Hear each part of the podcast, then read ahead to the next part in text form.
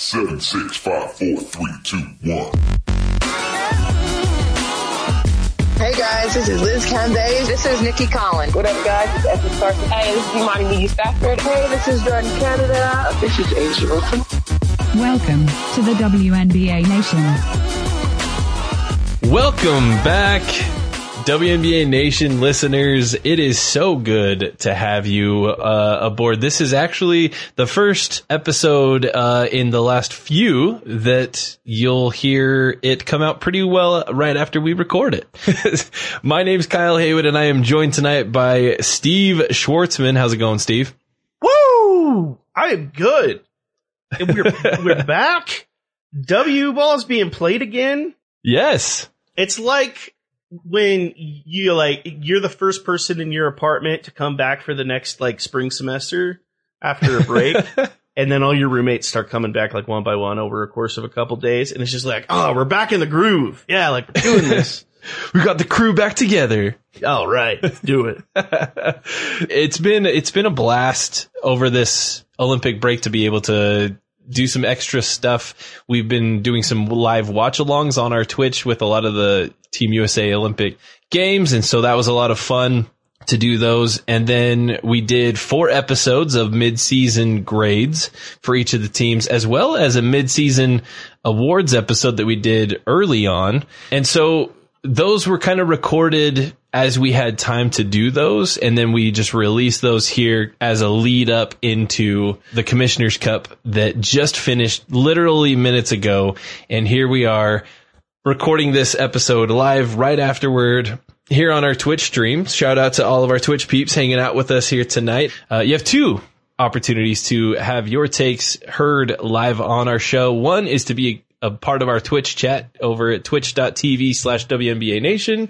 And the other way is by giving us five star reviews. And so you've heard a couple of those on our last few episodes as well. So that's, that's the best way to get a shout out on the show is, is one of those two uh, one of those two ways. Um, but before we get started into our actual discussion, Steve, what are some other ways for people to interact with us and have connections with the show? Absolutely. Let's hit that gauntlet. Uh, we are at WNBA Nation Pod on Twitter. Uh, likewise, over at Facebook, you could use that into your link to find our page, or just search us in Facebook. We'll pop up pretty quickly. You, of course, you can find the show anywhere that your pods are captured, can be found, uh, namely over on Apple Podcasts, Google Play, Spotify, all the goodness. If you are listening to a platform that has a review system, especially Apple Podcasts, we'd love a five star review and a comment. Let us know what you love about the show. Uh, that's always helpful for us. If you want to check out some merch, head over to our Store Envy page. We'll have the, we have those linked in the episodes. And I was going to say on our website, but that's for a future time. That's a spoiler. Um, that's that's upcoming. But uh, yeah, that's that's where you can find us. Of course, if you are listening to this on the pod feed, note you can always check us out live on the Twitch where we record these. You'll get some extra fun content, be a part of the discussion. We absolutely love our Twitch family and getting a chance to hang out with them. They've been uh, just fantastic to to join in with us, and we'd love to have you there. Stay close to the Twitter. Usually, when we record those, we send out those links, and that's where those come from. But also, give us a follow and a subscription as well, especially if you're an Amazon Prime user, um, you can actually use your Prime subscription uh, to subscribe to one Twitch channel a month. And if you choose to do that with a Twitch page, uh, we actually get a kickback for that without you actually having to pay anything our way. So, you know, we love any support that you're there to give, whether it's through Store Envy or paying for a subscription on Twitch or whatever it be. But if you have Prime and you use that subscription, that still helps us. Uh, it doesn't cost much for you. Uh, you do need to renew that every month. So keep an eye on that as a new month comes right around now, actually, or when a lot of them are coming in. Make sure that you re up, I guess is the best word I could say. Just make sure you click that button to get it all set up. It's a pretty easy process, especially if you use Twitch on your phone. Uh, and I think that's the gauntlet. That's where you can find us. We're all over the place and we're going to be kind of in more places, uh, soon as Yeah. you'll, you'll hear. So Well, we actually are. Uh, I, I think this is probably we, we mentioned it prior on a on an earlier episode, but it was kind of an Olympics episode. We can we can drop some of that news again today, Steve, and, and let people know that be uh, a fish a fish here.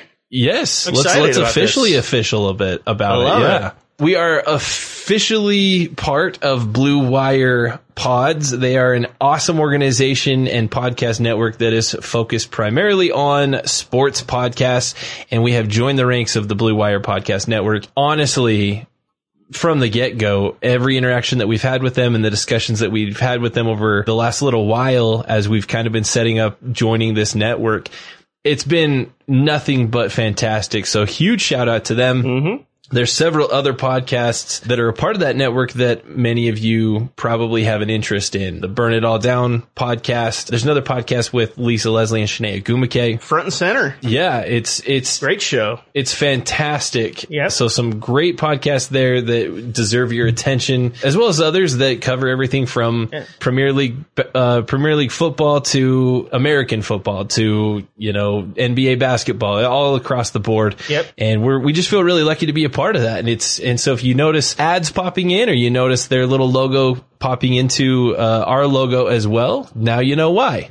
Yeah. I think the most well-known shout out we could give is A Touch More, the Sue and, and Meg Rapinoe Yes. pod podcast. They're uh, it's really their IG live interviews, but the audio, uh, if you follow the audio for the podcast, those technically do run through uh, as as a Blue Wire partnership as well. So we're very excited to be joining the Blue Wire family. They've been very good to us, and if there's one thing that I can say about our experiences with them, one thing that was extremely important to us was do you, their how much value they are putting in women's sports because we know the pod industry fairly well. We've been around even outside of this show for a while. And a lot of networks, if I'm being honest, may sometimes have one or two women's sports shows throughout their network, almost as like, here's your token women's show. Right. Uh, so we show that we have representation. But the amount of quality women's sports programming that they've added to their network and the billing that they seem to be giving it showing that they really want to to help it become top of card billing and and get the time and the support that they need. They've obviously pulled in some fantastic names, like we said, with Lisa and Chiney, obviously Megan and Sue. The Burn It Down podcast is one of the best women's sports podcasts in general. There's just a lot of great and fantastic stuff. So definitely a great place to link to if you're just looking for somewhere to explore other shows to be checking out. If you're just a fan, oh, the Spinsters pod too. I just remembered that one as well. Yeah, Spinsters is fantastic. Yeah. Yeah, that's a great pod. So yeah, like I said, it just continues to grow and we were excited to be a part of that. It was a really cool opportunity. Um, what does that mean necessarily for you as the listener? How does that change? Really not much. Uh, not much is really going to change for you. I think our, our feed for getting to you as a podcast won't change. We're still able to utilize our Twitch as much as possible. You may hear some additional advertising space throughout the show. That'll be dropped in. But other than that, the experience is here for you. We're still able to provide free and quality content to you as frequently as we can. So we're just, we're excited to try out a new venture and we'll, we'll see where the journey heads for us. But I'm excited to finally be talking stuff. If you were wondering, we, we had a little lapse in programming where the pod feed wasn't showing new episodes for a while. And if you're curious, that's sort of, that's part of why. That's was- that's kind of why. Yeah, we were we were making a transition. Yeah, so we ha- we weren't uploading episodes, so we were recording episodes, knowing, and that's where those mid-season grade episodes. If you haven't listened to those, by the way, go back. Our last couple episodes, the last four episodes, are mid-season grades for each of the twelve teams in the WNBA. It was an absolute blast making those episodes, but we were recording those and then not releasing them because we were transitioning into being a part of this network. And so, uh, if you notice that lapse, that's the reason why. And you shouldn't see any other issues like that now that we're officially back in. And you should see just regular content from us moving forward. Which, by the way, uh, if you are connected with us on the Twitch, you did get those episodes That's true. significantly quicker than those on the pod feed. So Much earlier. definitely another reason is uh, you'll get ahead of the game on on content and get some behind the scenes fun, and you'll get to hear us talk about very interesting. You know, I'll just jump in and be like, "What's your favorite gum?" And we'll talk about gum for a while. And you know, that may not sound interesting as I say it in my head. I was like, "That could be interesting," and then I say it out loud, and it doesn't. But it really could be. You never know. Spearmint five. Five brand spearmint. Spearmint Five, you're dropping everything. Yeah. I got it right here. Trident, it. white peppermint Hey! is my go-to. Trident my- peppermint white. I like that. I'm a capsule guy. I like some crown shit to start. So. It's a good call. I like that. Yeah. Steve, we had some actual WNBA action Holy crap, we did. taking place earlier tonight, and it was a fantastic presentation and actually a, a great kind of a, a rollout for this commissioner's cup not without its its uh you know quirks and different things. And and there's a couple areas that i know there was some criticism both actually in our twitch chat as well as on twitter. But i just want to just kind of broadly broadly just ask your initial takes your initial uh reaction to the commissioner's cup as it played out earlier tonight If I'm being honest, I, I I may have bumped the grade up a grade and a half or so after the last day or so. There's been a little bit more buzz.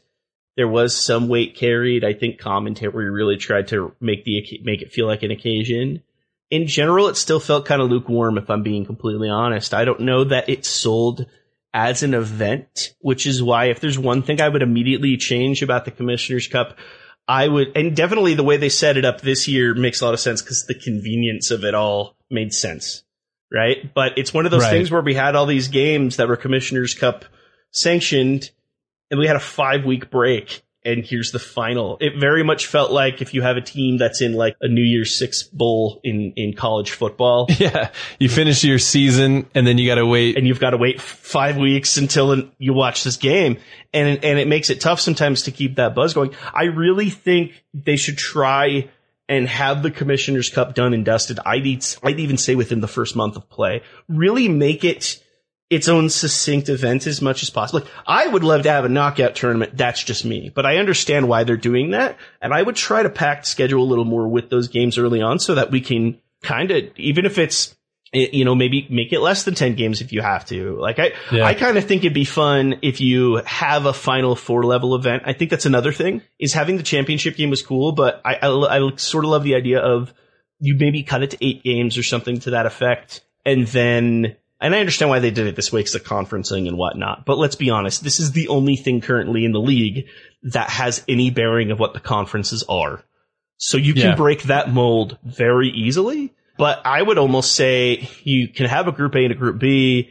You have a certain number of games, and then I'd say take two out of each group and have. You can even have four groups if you want. The winner of each group, a little final four knockout yeah, has a final four knockout set up, and then you really get to turn it into like a weekend, into an event, and I think that would make it a lot more fun. go like a friday to sunday or like Yeah. a saturday to monday or something like that i like that idea something that allows for a build up and allows for a crowd to really be a part of it because it I just think if you can try and get the event a little more done and dusted early on in the season, it becomes the thing that generates buzz for the rest of the year. It almost Right. becomes the way of like you use the Commissioner's Cup to get a radar for how good are these teams, like who's really going to come out on top this season, and it really gives you a good radar that way. Whereas right now, we took up more than half the season on it, and it just felt like it didn't quite have. It's weird to me that the Aces are the second best team in the league based on the standings, but they have no bearing in the Commissioner's Cup discussion because there's still these two teams. But like by now, we're so focused. The All Star game's done and dusted. We're focused on the standings. We're focused on who's going to the playoffs. You could kind of see it on the Storm team when the game went zeros. There wasn't really a celebration. There wasn't fanfare. They put on the hats and they grouped together and they held up the trophy and that was kind of it. I think if you find a way to get it wrapped up within the first one to two months, maybe the first six weeks or so, yeah six weeks i think sounds like a really good sweet spot actually yeah, you're able to set it up. Yeah, I think you're able to set it up to where it really feels like something that is pretty cool and something that matters. And then you just open up the rest of the year to be about the season. And that's, I don't know, maybe I'm wrong, but that's probably my biggest issue with it. There, the way they stretched it out made it so it was very difficult to promote. And it came to the point where like, the reason, I feel like the reason a lot of us celebrated the Commissioner's Cup today was because it was the return of the season. It almost, Yeah. to me, it was, it was nice having W back. It, it almost, like the fact that it was Commissioner's Cup game almost was secondary. whereas in in normal normal situations you might have like an all-star break but that's going to be pretty minimal so other than mm-hmm. olympics yeah like uh, there's not a huge break there's not a huge break and it didn't feel like this huge return so it would be interesting to see how they build that moving forward i so one other one other thought that i i had with this was there's a balance that the WNBA has to pull right now. And I do feel like Cathy Engelbert is doing a really, really good job of this. I, f- I feel like maybe commissioners in the league in the past have done one or the other well. And, and I feel like Cathy's doing a great job of, of trying to find this balance of trying to, yes, we need the revenue because we got to take care of our, our new and improved CBA, but also we need to make sure that eyes are on the product Mhm. you know, and that's a balance. You do need to get some revenue, or else you're just going to be toast in a in within a couple seasons. Yeah, I think I think I know where you're going with this. But Amazon Prime, I I don't know. I actually would love to see what the numbers are as far as viewers on Amazon Prime versus viewers on, say, like an ESPN two. Or, I mean, obviously, this is the kind of game that you'd love to get on an ABC, Yeah, but uh, you know, especially post Olympics and things like that. Why not try and and and snag something like that? Yeah. So I wonder what the payout came was from Amazon Prime, and if that was an early decision, you know, and it's like, well, we weren't sure what this was going to be, and obviously. After the results of today, I don't, I don't know if this is a multi-year deal that they have with Amazon Prime, but I would be interested to see what, what numbers were pulled and, and what the reaction is.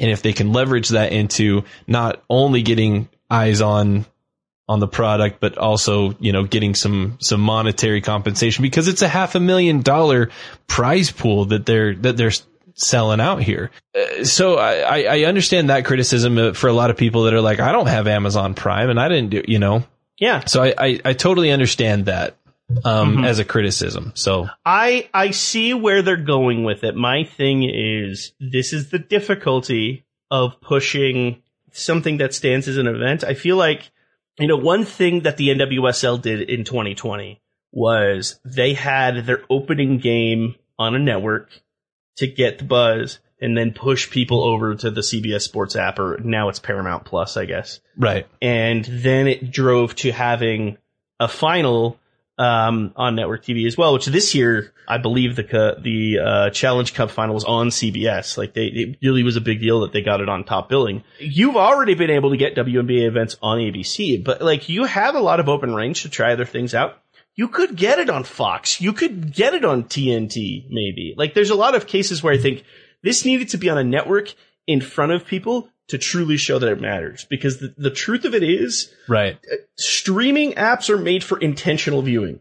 It's not a similar situation of, oh, try this out. Nobody was sitting at home today and accidentally saw this. Oh, what's on my prime? Yeah, like it's it's hard. Yeah. It's a harder note now. So you're pulling in the diehards. I would expect the numbers to be pretty strong. I wouldn't be shocked if this might be one of the better viewed things Amazon Prime has. Right, because it probably wasn't just Seattle and Connecticut fans. It was probably a lot of just WNBA fans in Yeah. general watching this one. But if you get this as ESPN's billing, and honestly, how couldn't you? What else was going on outside of the red, the White Sox and the Yankees playing on a fake Field of Dreams?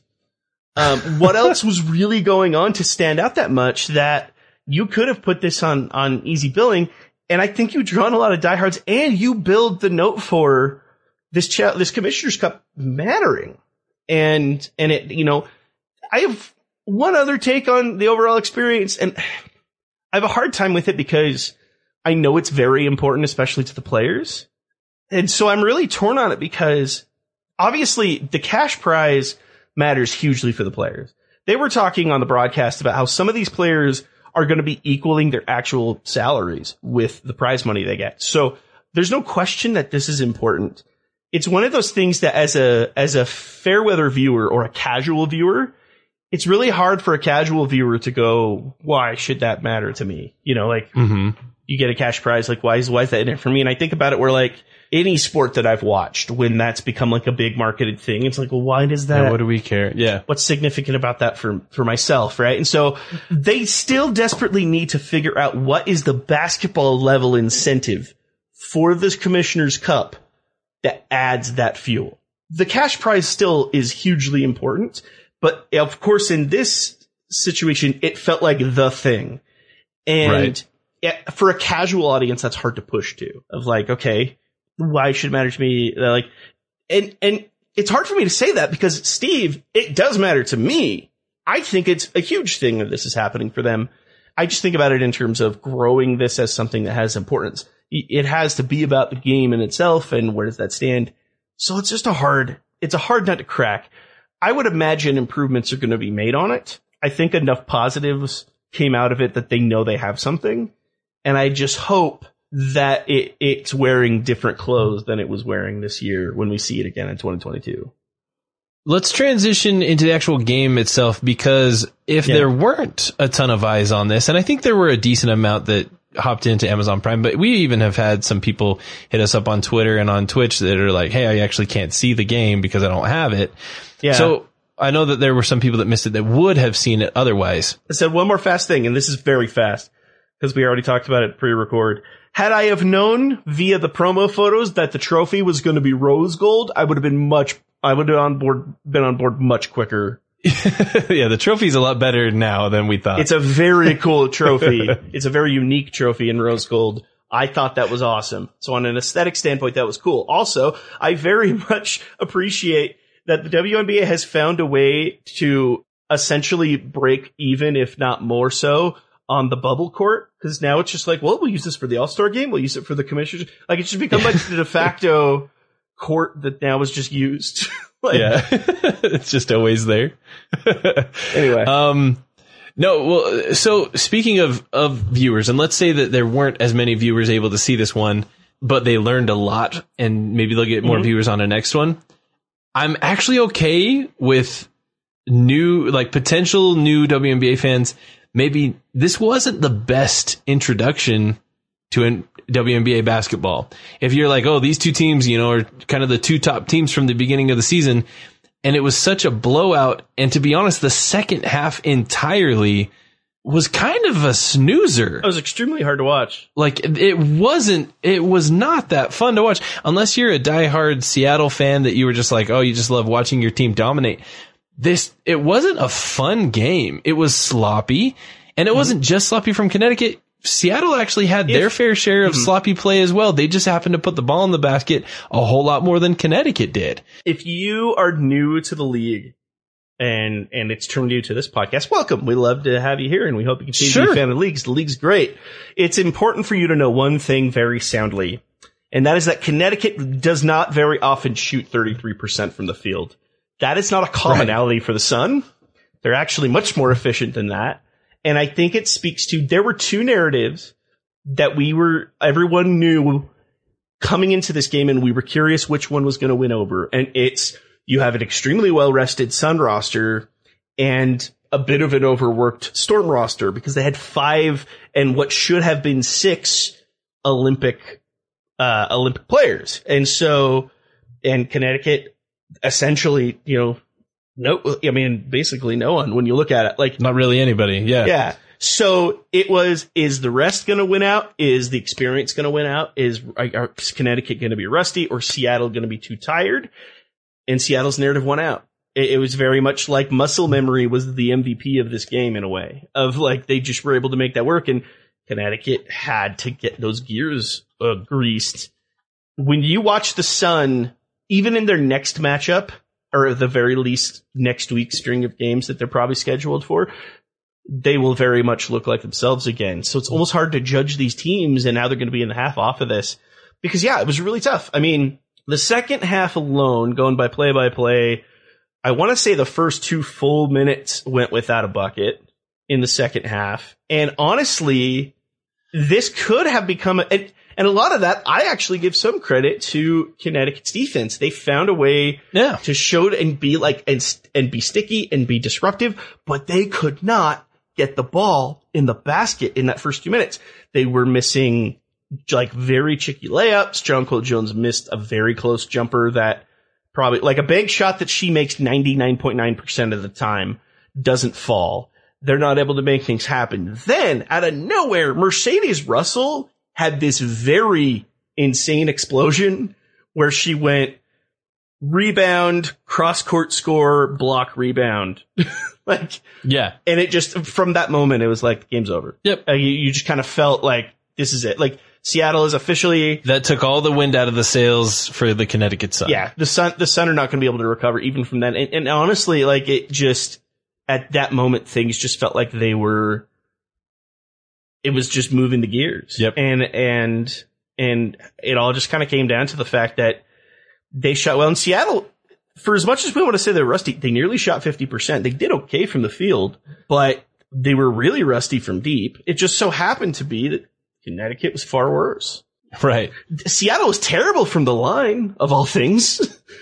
they only shot 58% from the free throw line. Here's the other area that was really disappointing for me, and I get it that this was after a break. Absolutely. So it's going to be a little after all over the place. So I'm trying not to be hypercritical, but if the if the team that won by 22 has 16 turnovers, that's not a good sign for the quality of play during this during this. Now, Yeah. I I am not I'm not trying to take anything away from defense. Okay? Good defense is good defense a lot of those turnovers were not forced by defense on both sides of the uh, of the coin here. Connecticut had 20 turnovers themselves Mhm. and only 11 assists. They had almost had twice as many turnovers as they do assists. That's the wrong ratio. You want to have a 2 to 1 ratio assist to turnovers, not the other way around. And it was uh it, it was just a rough it was just a rough watch, especially that second half. So third quarter dominance by Seattle, 22 to 5 is what they outscored the Sun uh, during that third quarter stretch there. And at that point, it just, it, they had an 11 point lead going into half and they extend that, they extend that lead by 17 in one quarter. It just, af- after that, it just felt like, well, now we're just going through the motions. Let's clear our benches and let everybody get some playing time. And in a game where there's big money on the line, it felt weird to watch almost an entire fourth quarter be controlled by the end of the bench. Mhm. Because you'd think, oh, money's on the line. Like, well, this is, you know, these players got it. But it was so, such a blowout that at that point, both teams were like, okay, like, get everybody else off the bench and get some rest. You know, like, I was actually really intrigued when I could tell that Seattle was going to win, I was like, oh, Jewell Loyd and Breanna Stewart are both going at it for this MVP race because Stewie had 17, Jem had 16. They both had, you know, uh, a couple of rebounds and, and three assists apiece. And it was going back and forth like, oh, who's going to, Yeah. who's going to do this? But they both got taken out so early that they Yeah. never had a chance to go, f- to go for it and see who was going to take that um, MVP home. And so you kind of just went, well, I guess we'll default to Stewie because she kind of did the need- most when the game mattered, you know? Well, she also walked out with four steals and three blocks. I think it. right. She, she had a very Defensively, stat line. yes. But Yeah. Oh, she had a great stat line, but I would have loved to see that, that Right. develop a little more because between teammates for five grand, you know what I mean? Like I would Yeah. have loved to see more of that. Noelle Quinn's got to be looking at the stat sheet, and the number that is widening her eyes the most is she didn't have to play anybody more than 30 minutes. She's like, where do I get some more of this? Like, where, what store do I go to to buy more of, like, this is the package right here. How do I get Magbegor 21 minutes a game? Yeah, like, Like, the, I think the spread is like on money with what she would want to do Right. in, in a perfect scenario. And I, I think as you look at it, that was helpful with, with their stretch of things because more than anything, I came out of this going like, what's the storm going, what are the storm going to look like over the next couple of weeks? I want to say they, do they have a five or six game road, road trip coming right out of this? Like they don't, they don't see the state of Washington still for some time, and some of these people are nearly fresh off the plane from Tokyo. I think they said on the commentary that Sue Bird was even mentioning like she may take a little time out, like she may rest a bit, yeah. and I totally get it. Of like, you know, but luckily they were able to, I guess, conserve a lot of that. Sue only played 18 minutes tonight, which by the way, 18 minutes, 10 points, five assists, for goodness sake. Um, Great showing.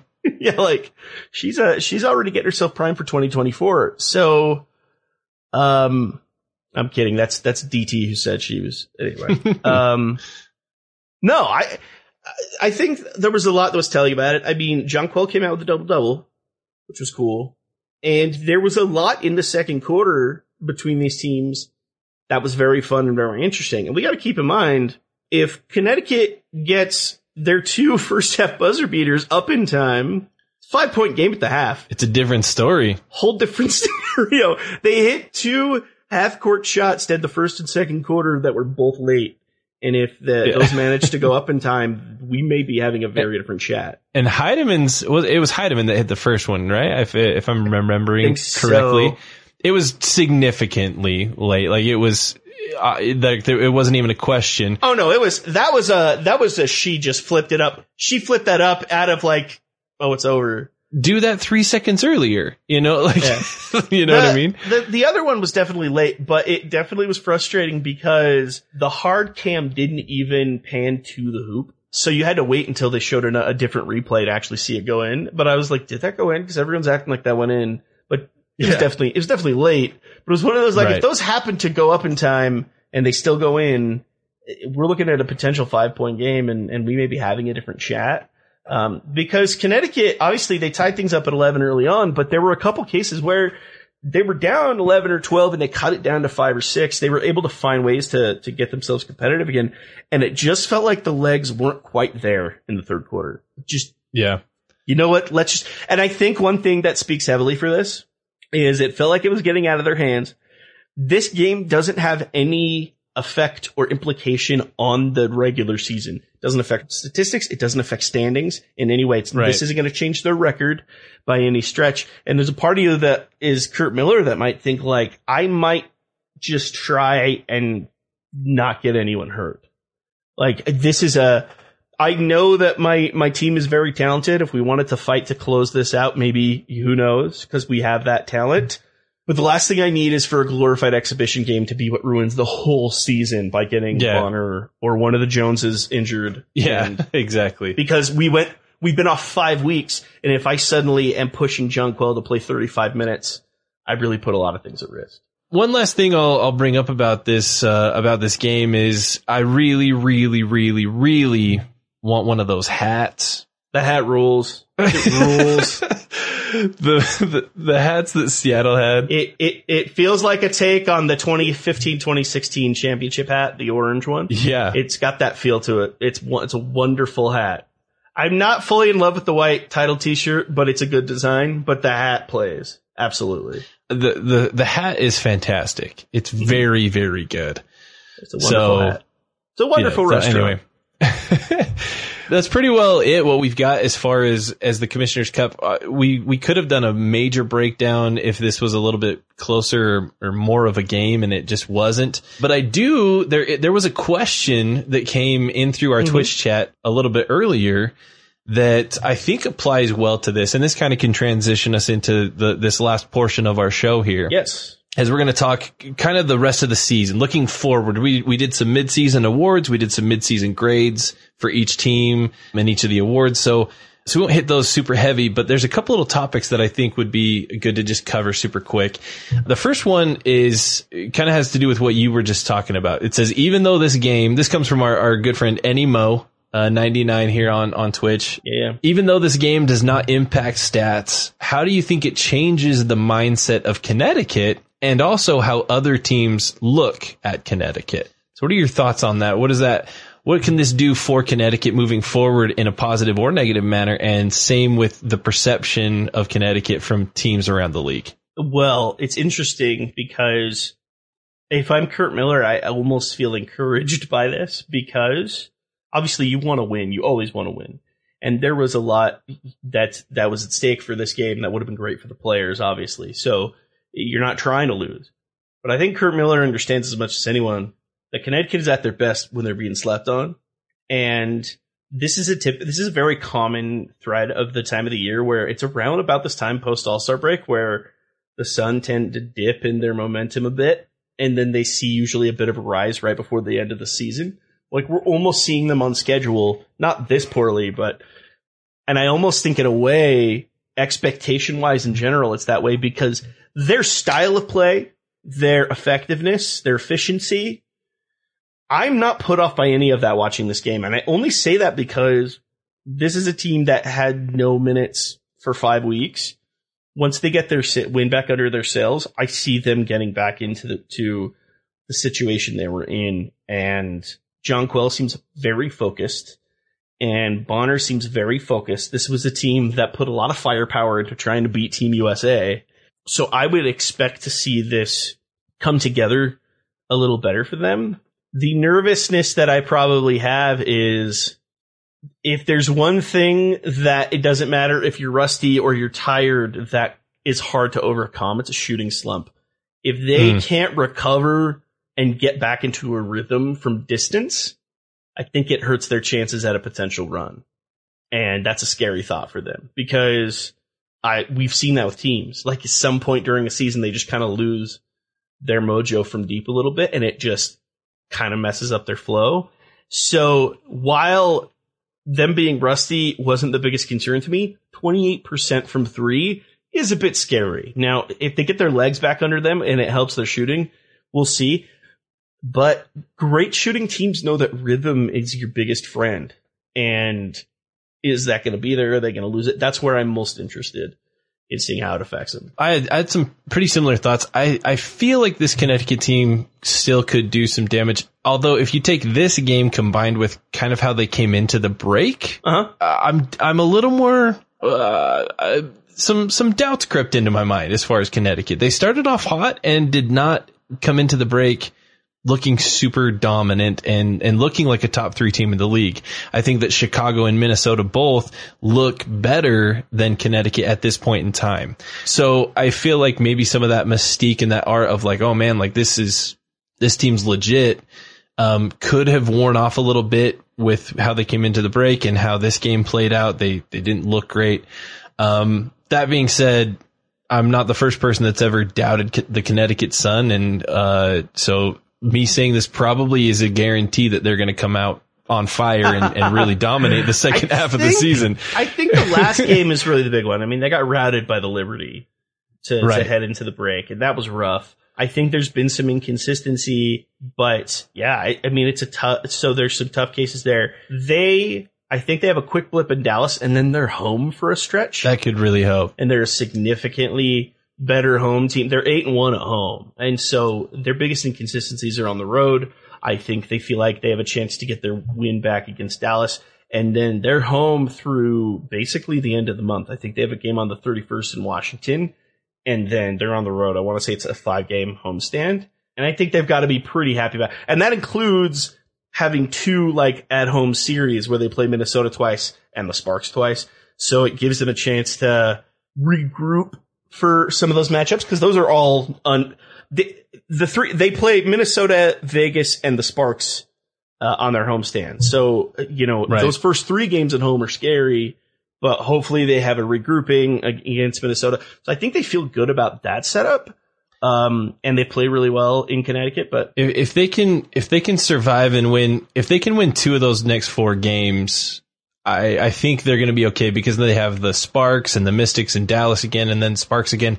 They've got a lot more manageable stretch of games after these next four coming right out of the break. Oh, and and just a just a clarification, I it, they they did beat the Liberty on their last game, but they did lose to Indiana. oh, I looked On at the July score. 3rd. No, you're right. I You're looked good. at the score wrong.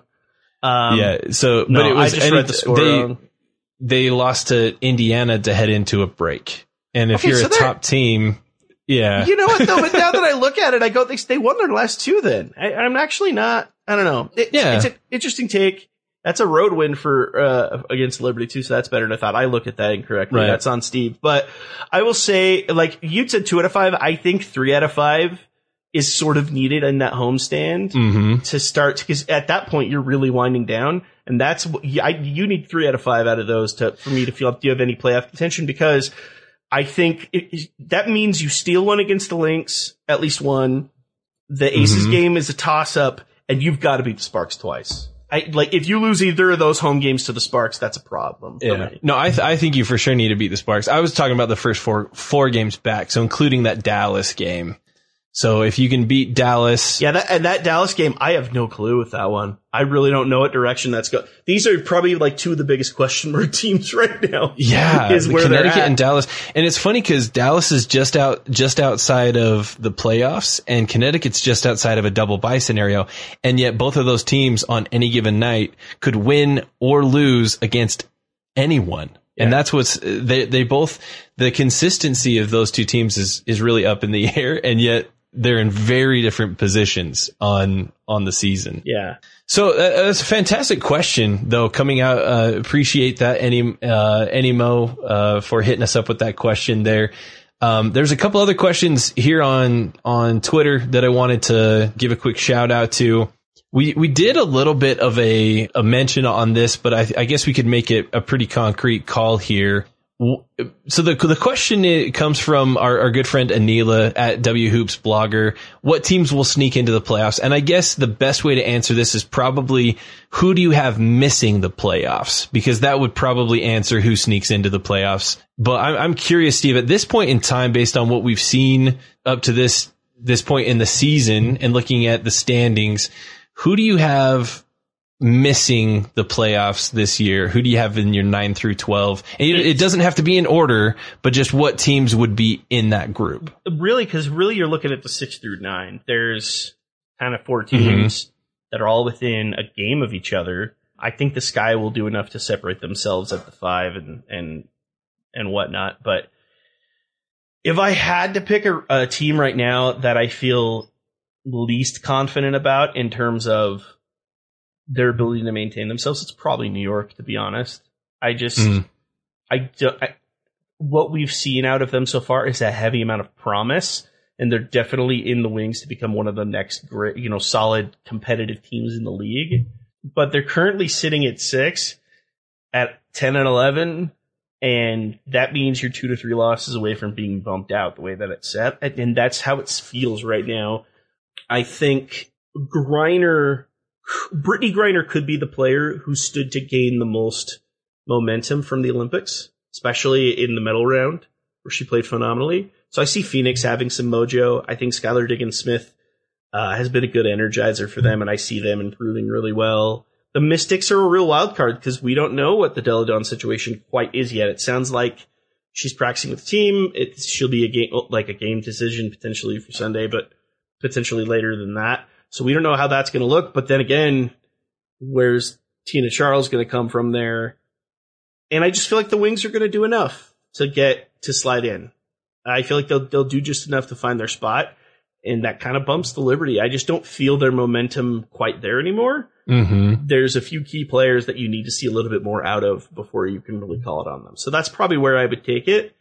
That said, the if I had to order the six through nine, I just I couldn't do it. I really have no idea how that's going to pan out. I feel like Washington's going to be. I feel like Washington's snug in the eight spot potentially, but I just See, in if you have if, if Elena Delle Donne comes in and plays the last six games just fire and brimstone going hell for leather and you know being who she is who the heck knows with washington yeah, Washington could jump up to five for all we know. yeah it's crazy As it stands right now, if I'm assuming Delle Donne doesn't come back, which I don't, I don't know. I don't have insider info. We know she's actually could be practicing and, and maybe back within a couple weeks. So for me right now, I think that I, I, I think da- Dallas and New York squeak in. I think Phoenix is in. I actually really like Phoenix's back half of the season. Mm-hmm. Washington has a has a pretty difficult back half of this season. They come out of the break, they play Las Vegas twice, then Phoenix, then Seattle. And if you go down their actual all the remaining games that they have, they only have two games out of 1, 2, 3, 4, 5, 6, 7, 8, 9, 10, 11, 12, 13. Out of 14 games, they only have two of those against a bottom three team in the league. And the majority of these are against the top four or five teams, like the vast majority. So their strength of schedule is really, really difficult on this back half, playing pretty much everybody. They played Las Vegas twice, Seattle twice, Minnesota twice, Connecticut and Chicago. They're, they are, are really going to go through a pretty strong gauntlet uh, in this back half. And so on that premise alone, I would say that Washington having only being half a game out of missing the playoffs right now is probably my pick to, to drop out and have Dallas pop up. And that's kind of where I'm seeing things is that my four out are probably Washington, LA, Atlanta, Indiana. If Delle Donne comes back, I see that changing.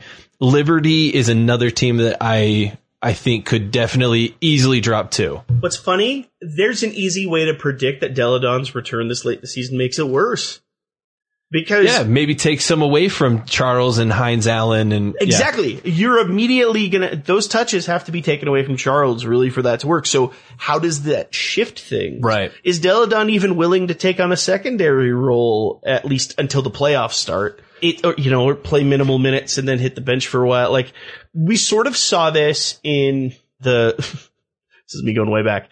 I, the, the Comets back in 97, this happened with Swoopes where she came back for like the last five games of the regular season. and kind of messed it up. Yeah, and it kind of threw things out of whack, but her minutes were minimal, so it didn't throw them too out of whack.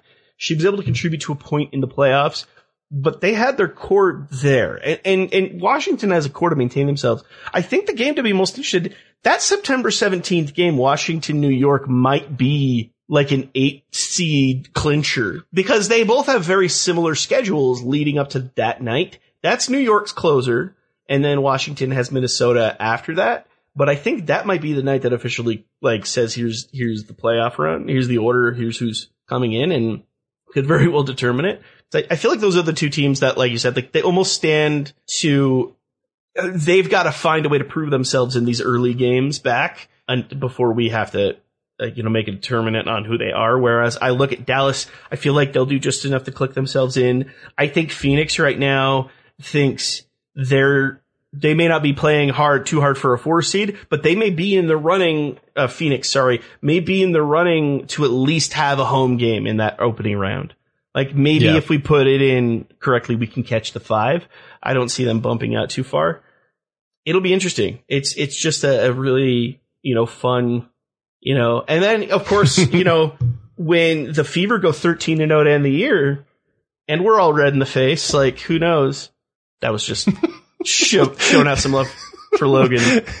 we gotta we gotta love on the fever a little bit. Yeah. Right now they have let's see the second longest winning streak in the league behind only Minnesota. Three, So hey, three, baby. Minnesota's got seven in a row. Indiana's got three. So, So- watch out. Unless you have any other questions, I just had like, I wanted to do one thing, but I No, the, the night the most of the other questions that we've pretty well addressed in our other in our other episodes. A quick mention to there was another uh, Andrew Willett asked us about MVP favorites and candidates. We did address that pretty. If you want to go back and listen, mid-season awards is one that we discussed pretty heavily this this whole discussion. But right now, uh, what you need to know, Andrew, dark horse MVP candidates.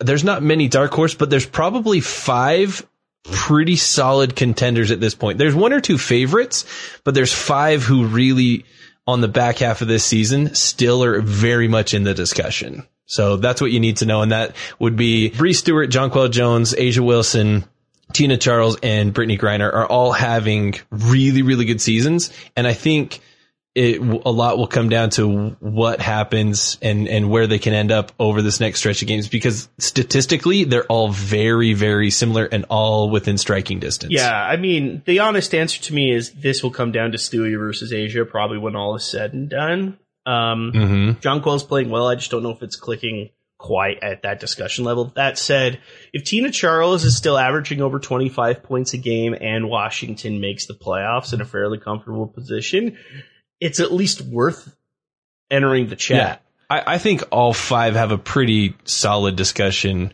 I might go right now after tonight. I think that my uh, I, I definitely lean Bree over over Jonquel, but going into the break, I I probably had I, I really liked Jonquel. That was If I had to pick one dark, dark horse, like, we probably won't bring this name up ever again, but it's a Yeah. dark, dark horse. If a certain team continues on the momentum they're looking and it improves their status even further, I'm willing to bring up Collier's name. I'm very willing to do that. Possibly even Syl's name. Like, it- Syl. I I could see Syl. if Minnesota stays as hot as they look right now, I think there's something there. It could be just because Feast is there. Feast their their leading scorer, but I think Syl's been Hmm. Sill right now is the out and probably the out and out defensive player of the year. That's not a question in my head, but I that's that's like if I had to pick like the dark dark horse, like you have to pick someone that isn't these five players. That's probably where I could go, but I think this is going to be very similar to what we've had the last couple of years, which is it's going to end up being A'ja versus Stewie when all's said and done. Just kind of felt Yeah. like that was the narrative. and that's probably what it's going to be. So you, you mentioned you had one other thing you wanted to do before Yeah. we, we rolled out the end of the episode. Really basic. Christmas in August is this Sunday, August 15th. Every single team's going to be playing. We've got six games Woo. Starting at 4 Eastern, uh, 1 o'clock Pacific, ending at 9 Eastern, 6 o'clock Pacific. I'm just thinking lightning round, rapid fire, Kyle. Let's, I'm going to call it matchups. You tell me who you think's going to win. I'll tell you who I think's going to win. And we just, Ooh, we just lightning round this to call it a day. I'm a, I, I like this. so I'll, I can go down the gauntlet. Okay. So we're kicking it off big time. We've got the Storm in Chicago against the Sky on ABC, four o'clock Eastern, big matchup. I want to say Candace is going to be ready to go in tow. We just watched the ch- the Commissioner's Cup champs. Who's taking home that W? Ooh, this is a tough one. I'm gonna say Chicago though. I'm actually gonna call Chicago on the upside. Even as good as Seattle looked, I could see Seattle allowing a couple of their players some rest. They Boom. came back, wanted to get the money. I could see, I could see them doing that. So I think it's a close game either way. On the Yeah. off chance Seattle rests Sue or Bree, I'm, I'm gonna go Chicago. I don't expect Sue to play. I would expect Stewie at most to play limited minutes. I think Chicago really wants this. I think they're going to have a really good home crowd. I think Chicago wins. Playing at the same time on ESPN 3, we've got the runner up in the Commissioner's Cup, Connecticut Sun, and the Dallas Wings. They're in Arlington. I don't know if Jason's going to be there, but who knows? So you've got Connecticut, you've got Dallas. Who's winning? Ooh, I'm going Connecticut, but this is probably the hardest pick of all of these games because of what we said earlier. They both are very inconsistent, but they're in very different spots. I think Connecticut comes back with a vengeance on mind and wants to show everybody tonight was a fluke. just, I, I'm so torn on this that I'm just going to be fun and say Dallas on this. And I, I, I have a hard way of kind of going one way or the other. But the one thing I'll say is the the shooting performance from Connecticut was worrisome. I wonder if they need another line of games to get out of that funk. Obviously, Dallas also is in that bit of a lapse. That said, um, D1 play to wa- player I, I'm ready to watch here. I'm excited to see if Allisha Gray goes all out uh, on this one. She showed herself out big time 3x3, and I could see a confident uh, swagger Lady Yes. Gray uh, coming out big for that uh, for the return game. Let's head two hours. If you're a My LVTV or a Monumental subscriber, depending on if you have regional uh, cable packages, Mystics, Aces. This is a very if you've got two of the best players in the league, two MVP candidates running in this. How do you see this one playing out? I got this for sure. Las Vegas. They're playing at home. I actually think uh, I'm. This is one that I'm probably the most confident in. I like. I like Las Vegas in this matchup quite a bit. Absolutely. I there are very few Aces games that I won't pick Vegas from this point on. Um, my one question about Vegas the rest of the way is is what the situation be dynamic wise for Cambage, Right. given everything that went out pre Olympics. But if that pounds itself out, well, Vegas is a pretty well oiled machine. I see it going pretty well for them. if I'm a Vegas fan, I like having Liz on the floor. I'm also okay if she's not because A'ja can do it without Liz too. I mean, she took him to the finals last year. It's very possible. We got the Dream and the Mercury at the same time. CBS Sports Network. The Dreamer going through, let's just say a lot right now. They're, they're, this is the debut of their third coach on the season. The Mercury have shown themselves to be playing pretty well and are looking to cement their spot in the playoffs. Uh, you got Atlanta, you got Phoenix. Who you calling here? Um, I don't know if I'll be picking Atlanta in any matchup until they really give me a reason to otherwise. So I got to go Phoenix here. Yeah, I, they're at the Footprint Center in Phoenix. It's yeah, exactly the same. This feels like an easy win for them. Now to what might be my favorite of all the matchups. There's a lot of good ones, but we've got Liberty, Lynx. Lynx are red hot. The Liberty need a good win to really prove themselves. If they could find a way to win this game, that's a momentum setter for them to to keep themselves in the playoff uh, to, to keep their positioning in the playoffs. That said, the Lynx are, I think I can say this, the hottest team in the league right now. So where are you going with this one? I'm going to say the Lynx, but it will occur either by one possession or in overtime. Yeah. It will be, it will be down to the wire. One possession game or an overtime game. I got Lynx pulling this one out though. We've agreed too much, so why the hell not? Give me the liberty in this one.